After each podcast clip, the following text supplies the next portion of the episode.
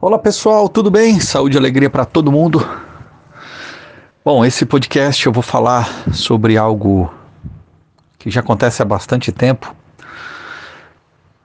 Nós brasileiros, a gente vive no dia a dia à mercê de situações assim, principalmente com o avanço da tecnologia mobile. Hoje todo mundo tem acesso à internet na palma da mão e isso dá margem para o aumento de golpes, né? Hoje, população das mais diferentes classes sociais, das mais diferentes faixas etárias, estão sofrendo com golpes dos mais diversos.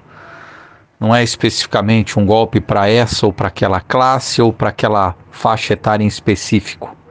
É evidente que algumas classes sociais Algumas faixas etárias são mais vulneráveis, não há dúvida.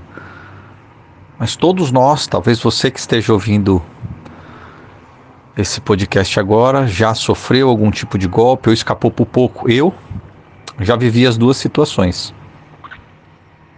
Por três vezes, para aqueles que trabalham comigo, para aqueles que já ouviram algum outro podcast ou leram um dos meus livros, eu relatei que por três vezes eu já sofri com golpes envolvendo e não envolvendo o, universo digital. Me lembro a primeira vez há mais de, dez, mais de uma década que aquilo me deixou extremamente preocupado.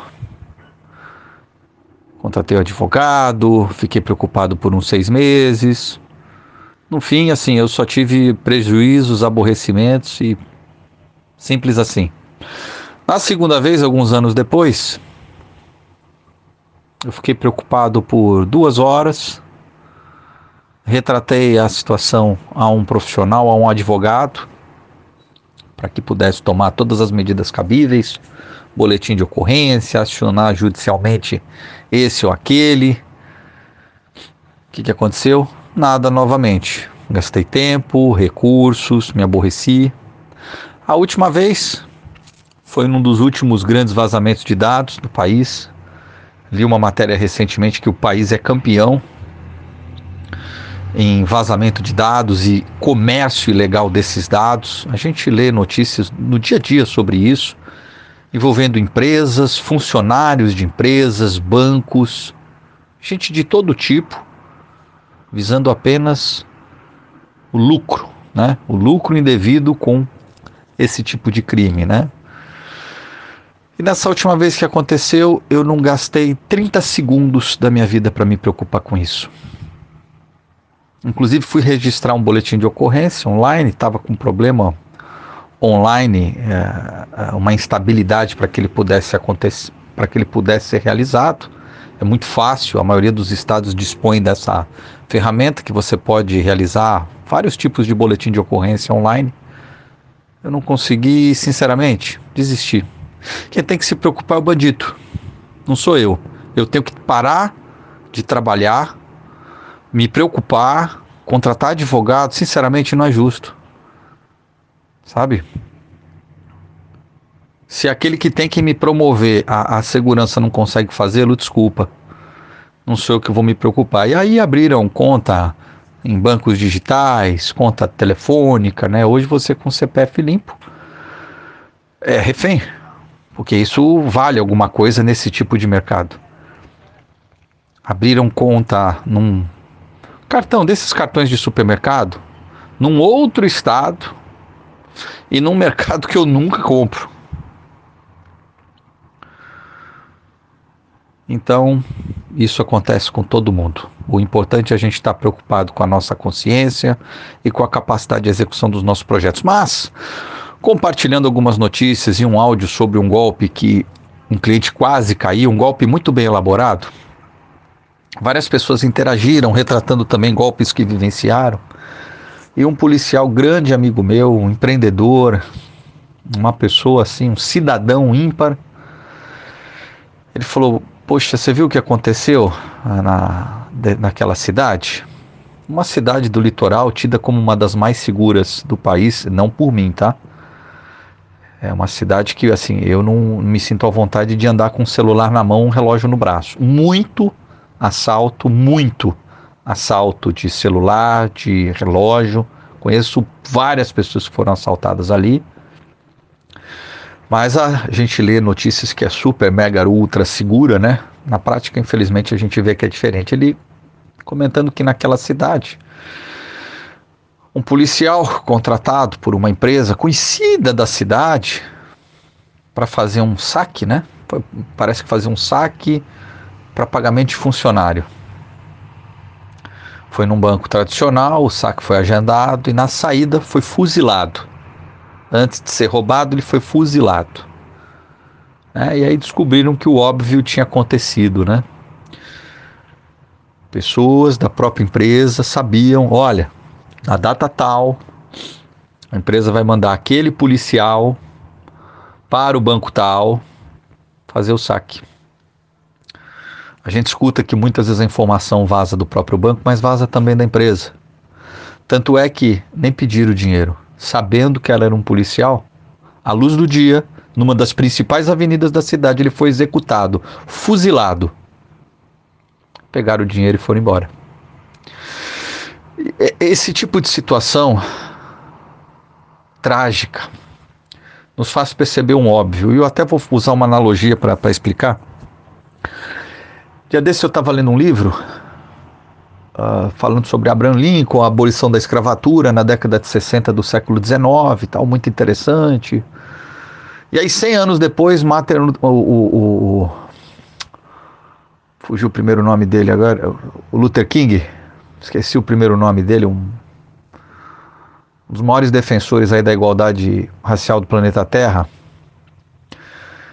E ele, um século depois, um século depois da abolição da escravidão nos Estados Unidos, ele estava lutando pelos mesmos ideais, porque não havia mudado o comportamento entre brancos e negros.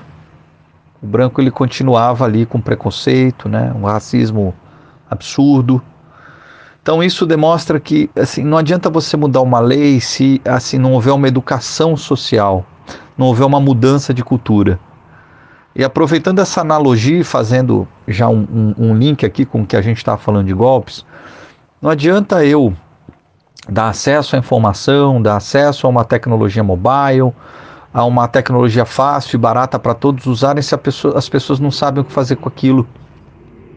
Não adianta eu, em paralelo, criar um novo mercado. Olha, o mercado aí da segurança digital. Então você tem é, a tal da, do leitor digital no celular, você tem a identidade lá facial, reconhecimento facial. Não adianta se você não mudar a cultura, se dentro dessas instituições ainda tiver o, o, o golpe incrustado ali.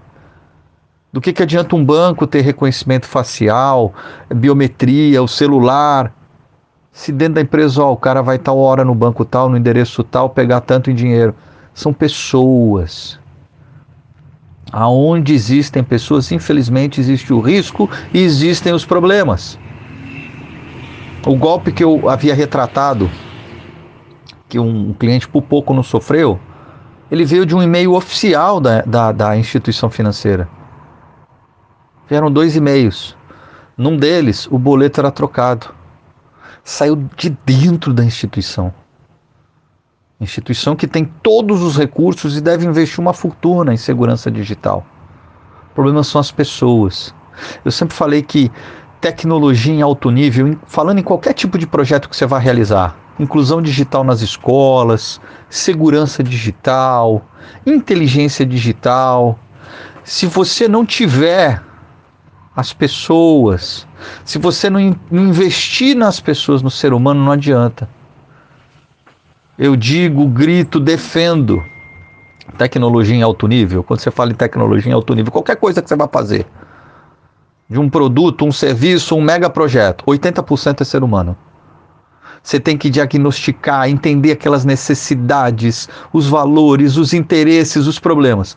20% é o, o, a inovação tecnológica. É o que você vai trazer ali de sistemas, que possam contribuir com aquele objetivo para com as pessoas.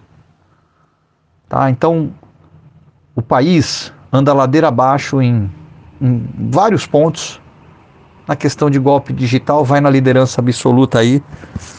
Basta fazer uma pesquisa no Google para você identificar isso. Nós tivemos oportunidade de trabalhar e coibir muitos desses. Você que trabalha com a gente já pesquisou, já viu vídeos onde a gente identificou há mais de uma década quadrilhas de empréstimo digital, pedofilia digital, é, gente fazendo vídeo de deepfake com ex-namorada, todo tipo de golpe para denegrir, né? E existem muitas ferramentas, o pior, que supostamente estão ali para contribuir, mas é que às vezes permitem a divulgação disso. Muitos desses golpes são promovidos, infelizmente, através de recursos, muitas vezes desenvolvidos por uma multinacional, uma rede social, sabe, uma empresa global, que sem perceber está promovendo aquilo direto ou indiretamente, através de um anúncio pago, através do, da permissão de compartilhar informações por ali. Isso em nível nacional e regional, o que eu já vi, por exemplo, de blog, desses blogs que não tem identidade, CPF, nome, endereço, telefone, nada. E o cara vai lá e posta o que ele quiser. Enquanto a gente não mudar o, o conceito interior de cada um, mudar a cultura, promover uma melhora no conhecimento e, consequentemente, do discernimento, a gente não vai conseguir, com nenhum sistema, mudar esses problemas. Um grande abraço, obrigado.